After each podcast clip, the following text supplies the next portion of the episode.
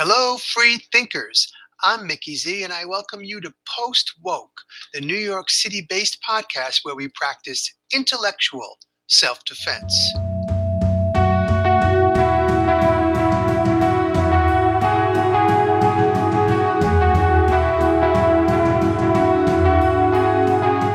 When I talk about things like digital IDs, the Great Reset, the World Economic Forum, cashless societies, etc., so many of you seem to either shrug your shoulders or roll your eyes.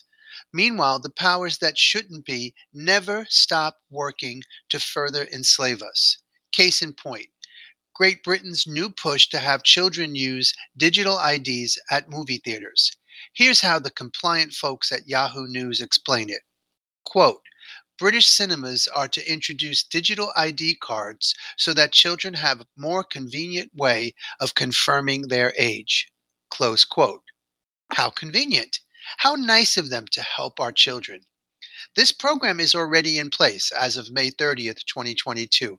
All the kids have to do is download an app called Yoti, upload an existing document like a passport, and voila, they can get into any age appropriate film. So simple, so safe, and so normal. Isn't modern life swell, kids? By the way, in sexual predator realms, this is called grooming.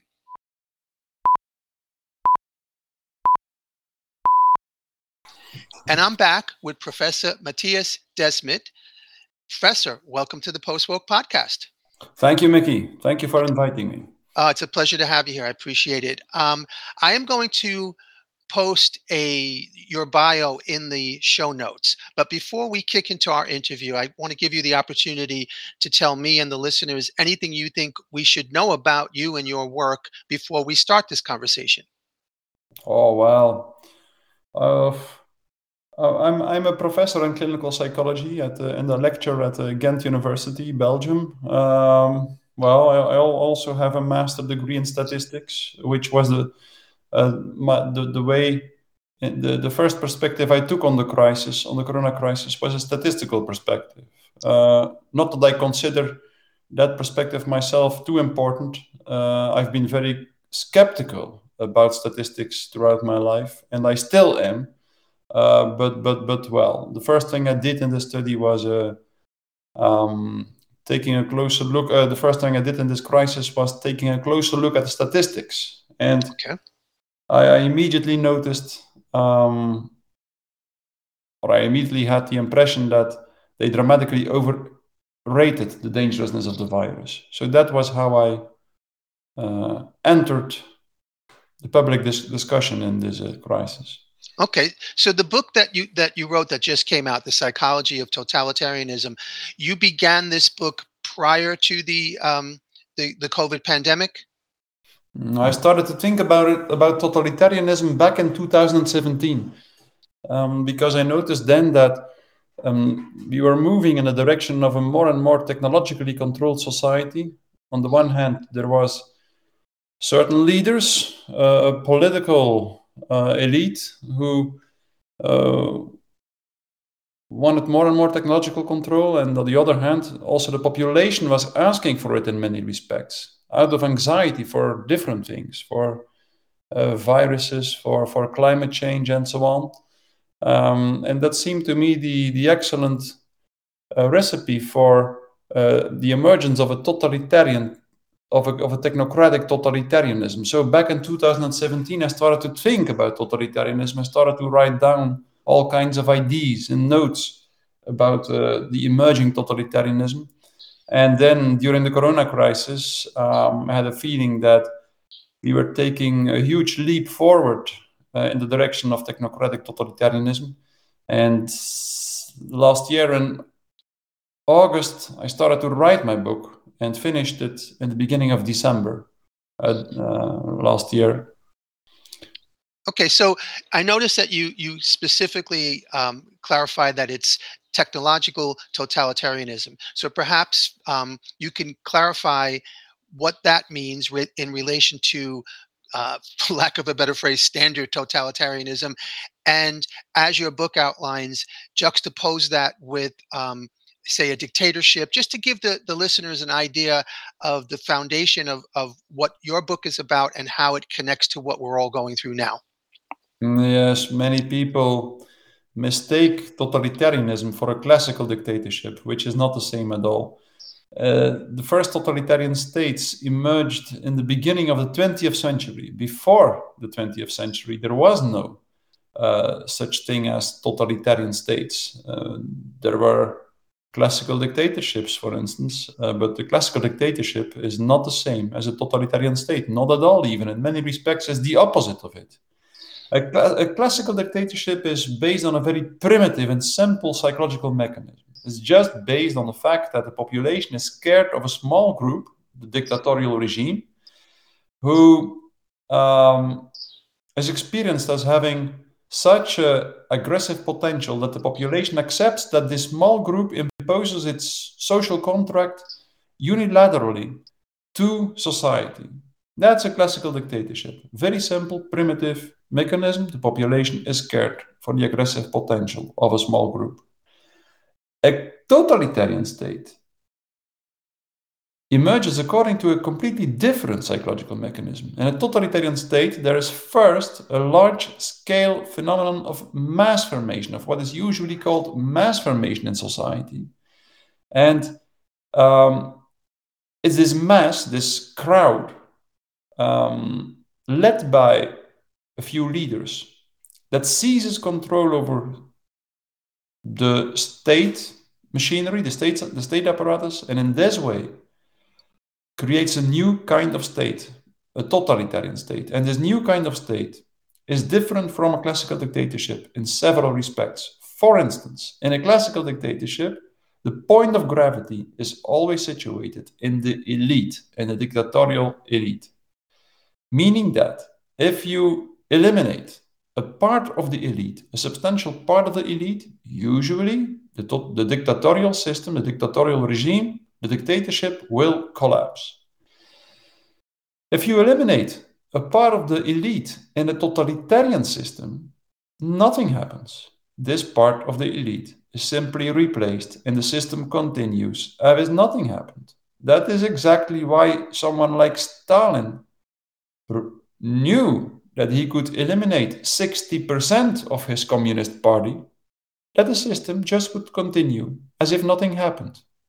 And he actually did. He did hmm. eliminate 60% of his, uh, of his communist party members. And the system did continue. And the reason is that the point of gravity in a totalitarian system is not in the elite. The point of gravity in a totalitarian system is in the masses, in the mass, in the crowd, in this part of the population that is in the grip of this process of mass formation. That's a few differences. Another difference is that in a totalitarian system, um, well, you have this the leaders, you have the masses, you have the point of gravity, which is situated uh, in the mass, uh, and um, a totalitarian system a classical dictatorship controls the public space and the political. No, no, sorry. A classical dictatorship controls the public space and the political space. But in a totalitarian system, a totalitarian system controls public space, political space, and the private space. Mm. Simply because the totalitarian system has a huge secret police, namely this part of the population that is in the grip of mass formation and that is so fanatically convinced of the ideology and the narratives the masses or the crowd believes in that they are willing to report everyone who is not loyal to the state narrative or to the state ideology. So that's almost in every family, there is at least one person who is fanatically in the grip of mass formation, who fanatically believes in a narrative that led to the emergence of a new social group that they are willing to report all their family members who do not uh, stick to or are not loyal enough to the to the state narrative. So that's why a, a, totalitarian system is much, much, much, much has a much more suffocating and profound impact on the population than a than a classical uh, dictatorship has. So now bringing that to um, this current time period, we will add in the, the, the technological or the technocratic totalitarianism, which I would assume is going to be connected to this move towards um, a digital society, a social credit system, transhumanism, and how that how seductive that may seem to some of the masses, as you mentioned. So, how is that playing out today, and what are the conditions that enable such a mass formation to take hold? Yes, that's true. Like, you know, back in 1951, Hannah Arendt, uh, the German Jewish philosopher, who became famous for her theories on um, totalitarianism, uh, warned us already that uh, Nazism, Nazi Germany had collapsed and that Stalinism might soon collapse. But, she said, that doesn't mean the end of totalitarianism. We will see the emergence of a new totalitarianism, she described a new totalitarianism, which is not led by gang leaders such as Stalin and Hitler, but which is led by dull bureaucrats and technocrats. And that's so. She, she anticipated already the emergence of a worldwide technocratic totalitarianism, a technocratic totalitarianism led by bureaucrats and technocrats and based on technological control as strict as possible so that's uh, what uh, is happening now, indeed. And you gave some examples. We see this transhumanist ideology, which um, um, is taking more and more possession of the minds. We see all these QR codes, the the advent of digital IDs and digital coins issued by uh, central banks. Uh, we see these digital uh, smart cities and smart and smart beaches in Australia. Uh, we see all kinds of things that go very fast in the direction of a technocratic totalitarian state, uh, which is a world, which will be a worldwide system. So um, that's indeed what we are at risk of now, um, and that's and, and it is extremely important if we want to know what we can do about it. We have to understand the mechanism of mass formation, the psychological mechanism that is at work in a, an emerging totalitarianism. Um, Please elaborate on that. yes, yes, yes, yes, yes. Well, mass formation is a specific kind of group formation, uh, which has a very specific characteristic, uh, mind-boggling uh, impact on uh, the mental functioning of indiv- individuals. For instance, when someone is in the grip of a process of mass formation, uh, he typically becomes completely blind for everything that goes against the narratives the group believes in uh, someone in the grip of mass formation can believe the most absurd uh, things. For instance, there was a large scale mass formation in Iran during the revolution in Iran and the, and the years after the revolution. And people typically started to believe that the portrait of the Ayatollah, which was uh, their leader, uh, was printed on the surface of the moon. And when there was a full moon, uh, people typically stood in the streets, pointed at the moon, and showed each other where exactly they could see the picture of the Ayatollah on the surface of the moon. That's one example, but there are so many in history. Wow. Uh, in, a, in, a, in, a total, in, in a mass formation, pe- people typically uh, do believe everything that the mainstream narrative um, says, and it is as if their capacity to take a critical distance and look critically at the narratives the masses believe in completely disappeared. A second characteristic of mass formation is that it makes people willing to self sacrifice radically. It is as if they have no awareness anymore of all their individual and egoistic interests. Very typical. And then a, a third characteristic is that people in a mass formation become completely radically intolerant for dissonant voices. They typically tend to stigmatize the people that do not buy into the narrative they believe in. And in the end, they give them a sign and typically try to destroy them. That's what happens time and time again in the mass formation. And the people in the masses do so as if it is their ethical duty to do so. That's extremely characteristic. Um, how does mass formation, this typical group formation, emerge? Well, it's, it emerges when very specific conditions are met in a society. The first and most important condition is that many people should feel disconnected. They should feel lonely, uh, disconnected from their natural and social environment. And the number of such people increased throughout time and time again, throughout the last few hundred uh, years. And that is also the reason why, uh, throughout the last few hundred years, take, let's say, throughout, throughout the last 300 years, the phenomenon of mass formation became increasingly strong. Uh, and in the end, led to the emergence of totalitarian states in the 20th century. And now, just before the corona crisis, a maximum number of people uh, felt lonely. Uh, about 30% of the people worldwide reported uh, to have no mean, meaningful relationships an, at all and only connect to others through the internet. Like in, in, uh, in uh, the UK, uh, Theresa May appointed a minister of loneliness in 2017 because she acknowledged uh, how many people felt lonely in her country. And the same was true for uh, Northern America, where the US Surgeon General um, concluded that there was a loneliness epidemic. So you could clearly see, that's very interesting, that the problem of loneliness, the problem of disconnectedness in the population, was almost perfectly correlated to the, to the level of industrialization and technology use in a country. That's very important because it's the, that is what I describe in my in my book in the first chapters.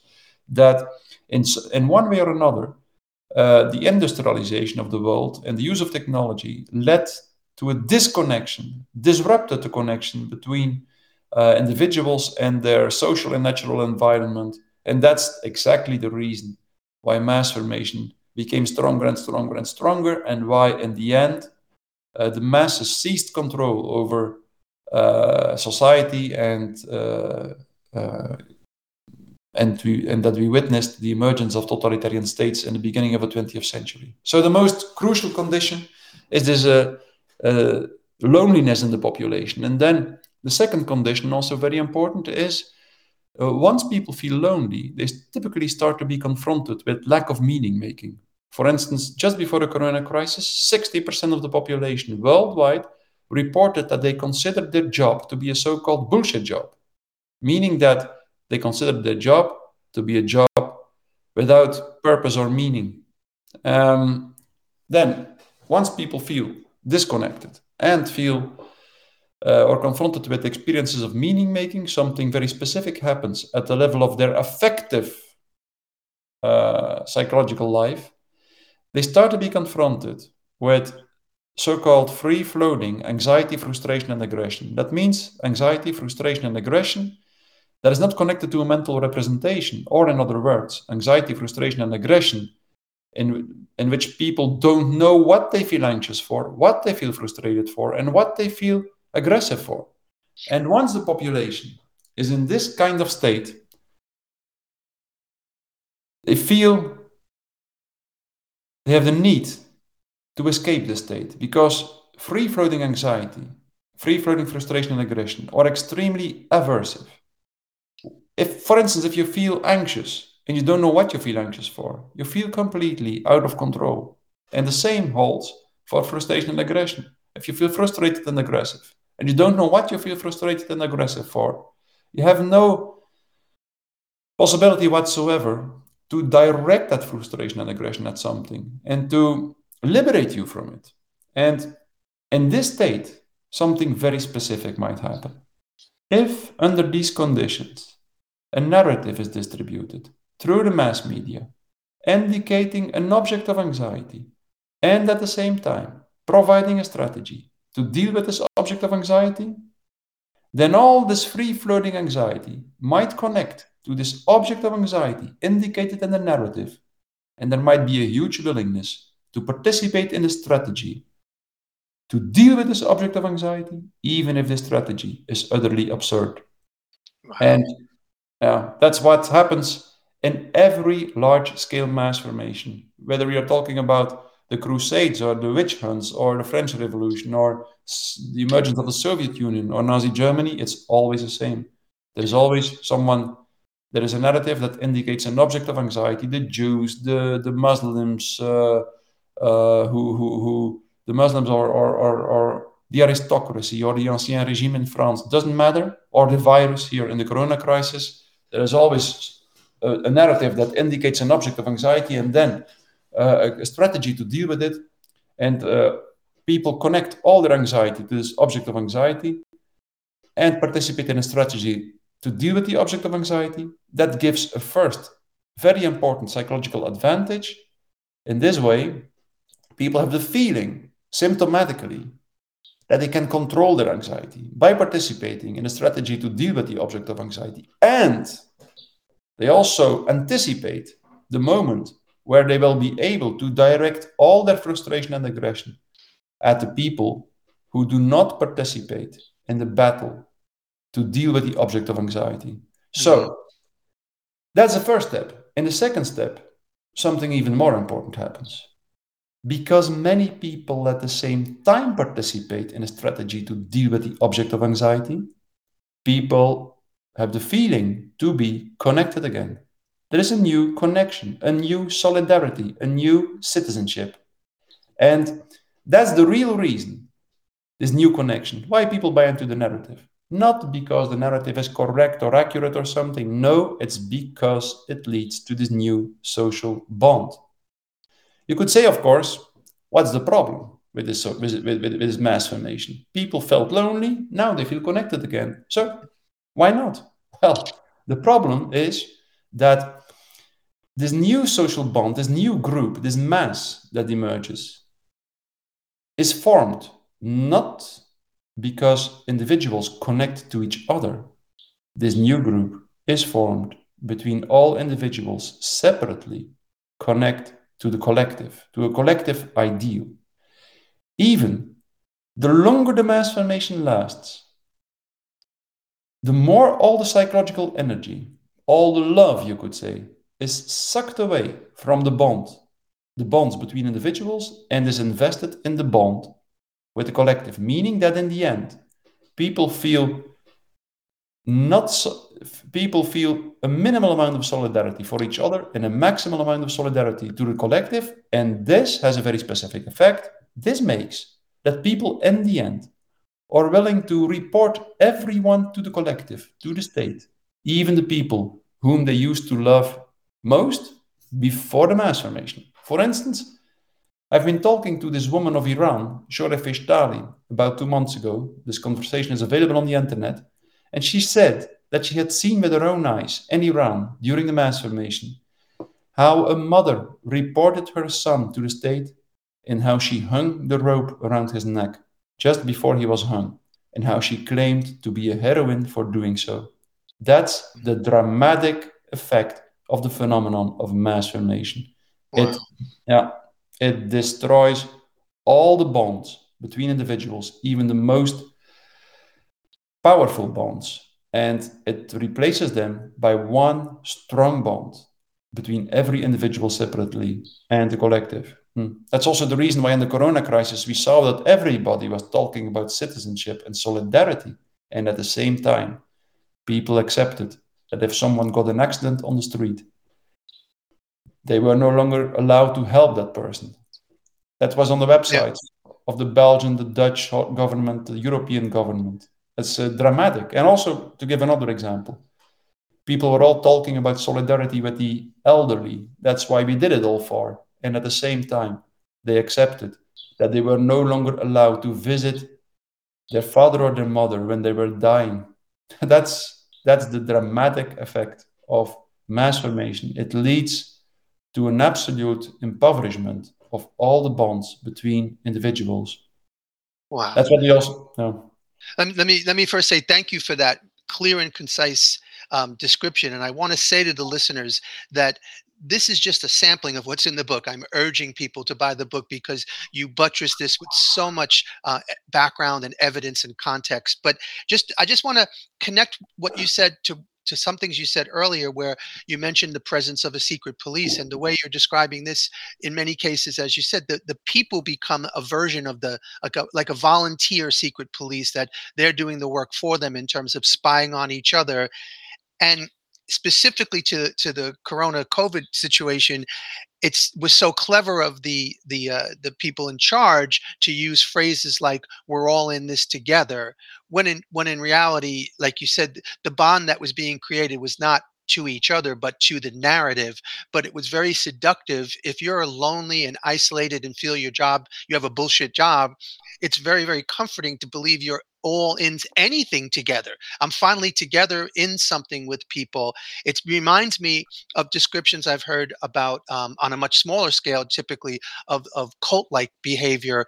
And people tend to talk about cults and they talk about it now during COVID, that that's something that um, simple people, and unsophisticated people are, are are susceptible to. But as you've said over and over, um, mass formation is not limited to a, a certain uh, intelligence level. In fact, the intelligence might the intelligent people could be even more susceptible. I, I give one example: the man who wrote the book on propaganda, Noam Chomsky, seems to have fallen directly in line with the COVID narrative now, and just as an illustration of how none of us are immune and without the bonds that you're talking about the people to people bond it's hard to have a, a, a, foundation in which we can feel comfortable questioning and sharing ideas with each other.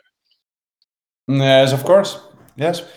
Um, intelligence doesn't play a role whatsoever in mass formation um, exactly because well i you know in my book i explain the mechanism of course in a much more elaborate way and then you can understand perfectly why uh, intelligence can't play a role in mass formation. Um, um, and then even more, the higher the level of education, the more vulnerable people are for mass formation. That's true, exactly. Mm? Um, but uh, well, I think what's extremely important is that once you understand how the mechanism of mass formation works, uh, once you see that it is exactly the same as hypnosis, and once you understand how, how hypnosis works, then you also know what you can do about it. And that's something very positive, very important to keep a positive mind in this situation, because that's what we need to do. If we know what we have to do, it will be difficult and hard in the nearby year, in the nearby future, in the years to come,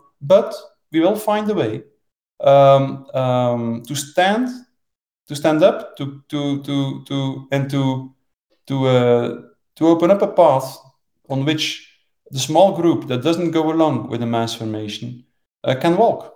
Um, um, yeah, I would love for you to to to to get into that. I've heard you, I've read your stuff, and I've heard you talking about how unless we address the conditions, mass uh, the, the, COVID mass formation could be rapidly replaced with the Ukraine mass formation or the monkeypox mass formation, and we need to address the conditions that that make these this sort of um, nonstop avalanche of mass formations happening. And you said it's not coming from the logical mind or the, the it's not coming from the mindset that created this in the first place. So if you could talk more about the the type of uh, intellectual and emotional shift that we have to make to understand the scope of this and stop it in its tracks i would love to hear more about that. Right yes yes. Well first in a nutshell um, um, I, I think the corona mass formation was already replaced by the Ukraine mass formation for a short time. So the corona narrative disappeared a little bit in the background, but we saw immediately the emergence of a new kind of mass formation. And that's logical. Once a large scale mass formation set in, it actually creates the conditions that led to the mass formation even more. That means a mass formation emerges in a society or can be provoked in a society when many people feel lonely, but during the mass formation, the social bonds between the individuals are even more destroyed, meaning that after the mass formation, even more people feel lonely and the population is even more vulnerable for mass formation. You can see this very clearly now. Now that students are allowed to come back to university to follow courses, to follow lectures, they don't come they don't show up anymore. Only 5% show, shows up and the same in all kinds of companies Uh, most personnel prefers to work online and stay at home. We see this everywhere. Wow. And that shows like the social bond between individuals has been destroyed to a very large extent. And that's why we saw immediately after the corona mass formation the emergence of the Ukraine mass formation. And of course, what we will see now in a few months or maybe even faster, the corona narrative will return. It's not it didn't stop. it's it's there. It will emerge uh, probably again uh, in a few months. And uh, indeed, what we have to, yeah, the first very important advice, I will discuss this in a very concise way, is that the people who do not go along with the mass formation have to find the courage to speak out. That's the most important advice on the short term. We have to speak out because mass formation is similar to hypnosis, even identical. It's a phenomenon that is provoked by the voice, the voice of a few people. And if there is a dissonant voice, a different voice, in public space, then a mass formation will not become so deep, so dramatically deep, that the people in the masses and their leaders start to be fanatically convinced that they have to eliminate and destroy the people that do not go along with them. Because that is what typically happens if everybody stops speaking out in public space. That happened in 1930 in the Soviet Union, in 1935 in Nazi Germany. The opposition stopped to speak out, went underground, and in a few months, the destruction campaign started. So it's important to continue to speak out for ourselves, for the people in the masses, because the masses always, in the end, destroy themselves, and also just for our own psychological and I would say mental and spiritual evolution. If you continue to speak out in a quiet way, not trying to convince the other, because that won't work, that never works. You, you usually cannot convince someone who is in mass formation. But just because it, you think it's your ethical duty to articulate the words that to you at that moment seem to be sincere and honest words, if you speak out like this in a quiet way, then you'll have this wonderful effect that you constantly disturb the mass formation and prevent cruelties from happening or prevent the radical destruction of the people who do not go along with the masses. So that's just crucial. I could go in much more detail about that, but I don't think we have the time for that. So, on the short term, that's the most important advice. It's just live up to the ethical duty of speaking out. That's the first thing. On the longer term, in the longer run, we need, I think, to understand that what leads to mass formation is the mechanist, materialist, rationalist view on man and the world. Since a few hundred years, Western culture started to believe that the universe is a kind of material machine, machine a set of elementary particles, molecule, molecules, atoms, and so on, all interacting with each other according to the laws of mechanics, and a machinery that can be perfectly described in rational terms. Well, that's the problem of, of everything. It's that kind of thinking that leads to the mechanization of the world, the industrialization of the world, that leads to, and that in its, in its turn leads to mass formation, that in its turn leads to totalitarianism. So the problem in the end is in this mechanist thinking. That's what we have to overcome. And we, in the first place, we should just learn from the major seminal scientists. They all told us and I use the words of René Thom now, one of the most important mathematicians of the 20th century and one of the founders of systems theory. He said, This part of reality that can be understood in a rational way is very limited, and the rest of reality we can only know by empathically resonating with it. That is the crux of the, of the situation. And many, most other famous scientists, Max Planck, Niels Bohr, Heisenberg, Schrödinger, uh, Lorentz, Mandelbrot, Bolyai, I could continue forever, all concluded the same. The essence and the core of the universe, of nature, of life, can never be grasped in rational terms. The core of all complex dynamical systems, and I refer to systems theory now, is strictly irrational. It's irrational literally. It behaves as an irrational number. And the better we understand that, the more we understand that we need to be like rationality is a certain stage of human mental development. We need to be as rational as possible. But if we are truly rational in a sincere and honest way, we will soon arrive at the point, at the limit of rationality. And from there on, we have to move on to a different kind of knowing the world, a different kind of relating to the world. And that's this resonating knowledge René Thom was talking about. It's something we can feel every time we learn a craft or an art, for instance. There is first this rational phase in the training. We can learn certain rules, rational rules, that learn us how to how we can create an object or how we can um, um, uh, participate in an art. There is certain first is rational stage, but we first become a master in the art, or we or we first become a craftsman once we start to transcend these rules and start to have a certain feeling for what we are doing, once we start to develop a more resonating knowledge with the object we are making, for instance, it's this resonating knowledge which offers the most surprising perspectives.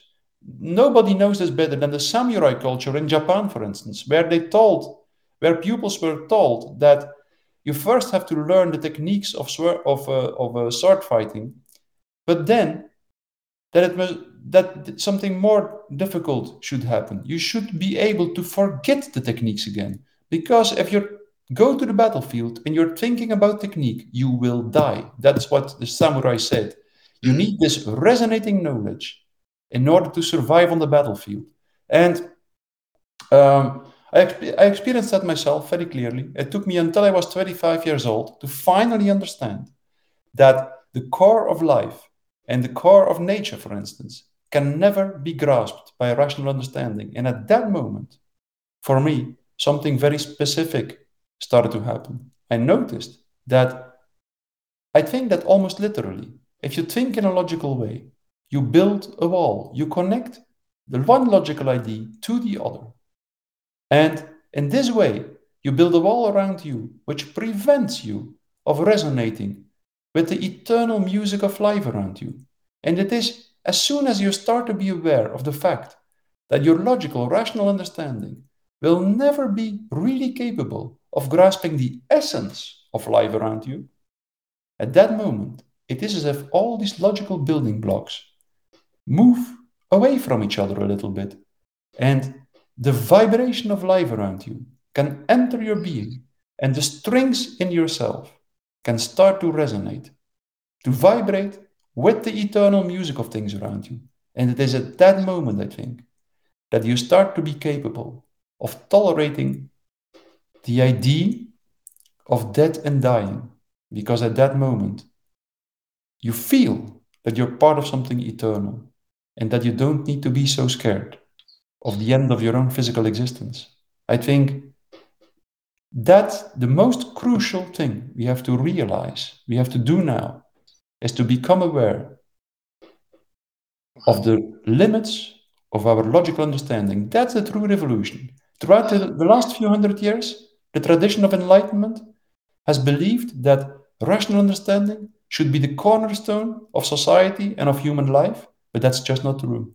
What we are about to realize now is that rational understanding is just the first stage that is very necessary and wonderful, but it should lead to a next stage in which rational knowing is replaced by a more resonating knowing, which offers the most tremendous perspectives for the human being.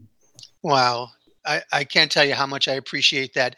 It's it's just the concept of of using a phrase, the limits of rationality in our current culture, just feels revolutionary. And and I've seen people um, talking about how instead of the Great Reset that the World Economic Forum is trying to force upon us that what we need is a great awakening and i you know we could quibble over the some of the word uses but i think i think that touches on what you're talking about that and i've heard you say this it's it's ending ending mat the this one after another mass formations and as you mentioned about stalin isn't about defeating the elites. It's about um, reimagining seeing the world through new eyes reimagining how we resonate with the world we live in and then a population that the, at least the majority of which feels that way and resonates that way and recognizes the limits of rationality is infinitely less susceptible to the charms of a mass formation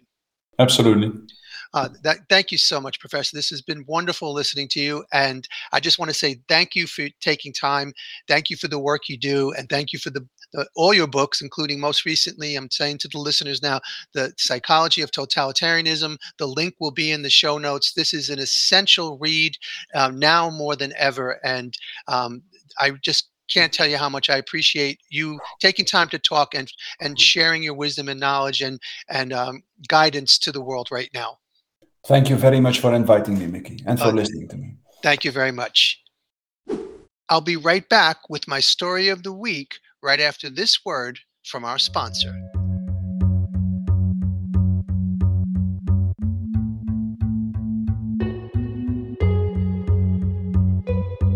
Hey, mm-hmm. Mickey Z here, asking you to become a paid subscriber to Post Woke. This is my Substack where I produce daily content, uh, articles, posts, and podcasts. And some of it is exclusively for paid subscribers. And also, paid subscribers are the ones who are able to comment on such posts. So, for just $5 a month, less than 17 cents a day, you get access to all of this. And you also are offering essential support for a project that I want to keep going and growing. So, I thank you in advance for that. In the meantime, please feel free to peruse the show notes to find a link for the project that I've been running for nearly six years a one man mission to help homeless women on the streets of New York City. Also, in the show notes, you will find a link to purchase a really cool post woke t shirt to let the world know what your favorite podcast is. And one more thing in the show notes is a link to my NFT photography collection in case you're interested in purchasing a non fungible token. So I thank you for your time and for checking out all those links. And please, please consider becoming a paid subscriber. It makes a huge difference. I thank you in advance, and let's get back to the show. I've sometimes gained personal training clients thanks to the ordinary act of correcting a stranger's workout form. You see, to put it bluntly, at least 90% of people I've encountered in gyms are essentially clueless when it comes to proper technique. These folks might be able to negotiate and navigate an expansive range of skills and challenges in the outside world, yet they're incapable of performing, say, a quality squat within the mirrored confines of your average fitness facility. Therefore, a casual suggestion offered with the most opportune timing just may result in a symbiotic relationship. It also could alter the history of women's tennis. Back when Martina Navratilova had made the quantum leap from talented tennis player to enduring sports legend, fate placed her in a health club weight room alongside yours truly. So let me backtrack to my initial encounter with the icon herself. You see, I worked at the Vertical Club, sort of the Studio 54 of gyms in New York City. And when you worked there, you could walk right past one of its several tennis courts on your way to patronizing the underappreciated third floor restaurant. This means you could peruse top tennis professionals along with celebrities like Mick Jagger or Tom Hanks plying their crafts right up and close and personal. So when I learned that Martina was in the house, I made sure to behold her prowess in action. I positioned myself near center court, like right up next to the net, and I marveled as the fuzzy yellow ball relentlessly rocketed past me, never more than a few millimeters above the net. Navratilova's power and control was breathtaking to witness. I felt honored to watch her in her prime at such close proximity. After the practice session, Martina and I ended up riding the same elevator down to the second floor gym. She's a lefty, and thus I found myself surreptitiously sneaking peeks at her left forearm. From gripping the racket, it had ballooned to double the size of her right forearm, not to mention the roadmap level of vascularity. I asked her about it, but she was too modest to flex. Advantage Navratilova. About a half hour later, I was back on shift in the weight room, and there was Martina. She was preparing to perform a tricep exercise, of which the margin of error is larger than might be expected for such a minor movement. And Martina's form wasn't even in the same neighborhood as correct. I knew I had to step up. You know, in the interest of sports and pop culture history and all that. So even if we hadn't previously met, I would have felt calm and assured as I approached Ms. Navratilova. Being a trainer and wearing the requisite uniform shirt to prove it allows someone like me to engage with someone like her without instantaneously being taken for a cad. Advantage, Mickey Z. Hence, I ambled over to the tennis champion, reintroduced myself, and used generic correction line number one. May I show you another way to do that? This shrewd approach never fails to curtail the likelihood of a defensive retort. You haven't told anyone they're wrong, you're just providing an alternative. As you might have presupposed, Martina was gracious. She secured the proper form within seconds, thus saving herself from a potentially career ending injury. And yeah, women's tennis would never be the same. Game, set, match. For me, it was just another day in the dumbbell domain. But what I did for Martina could be summed up as advising keep your guard up.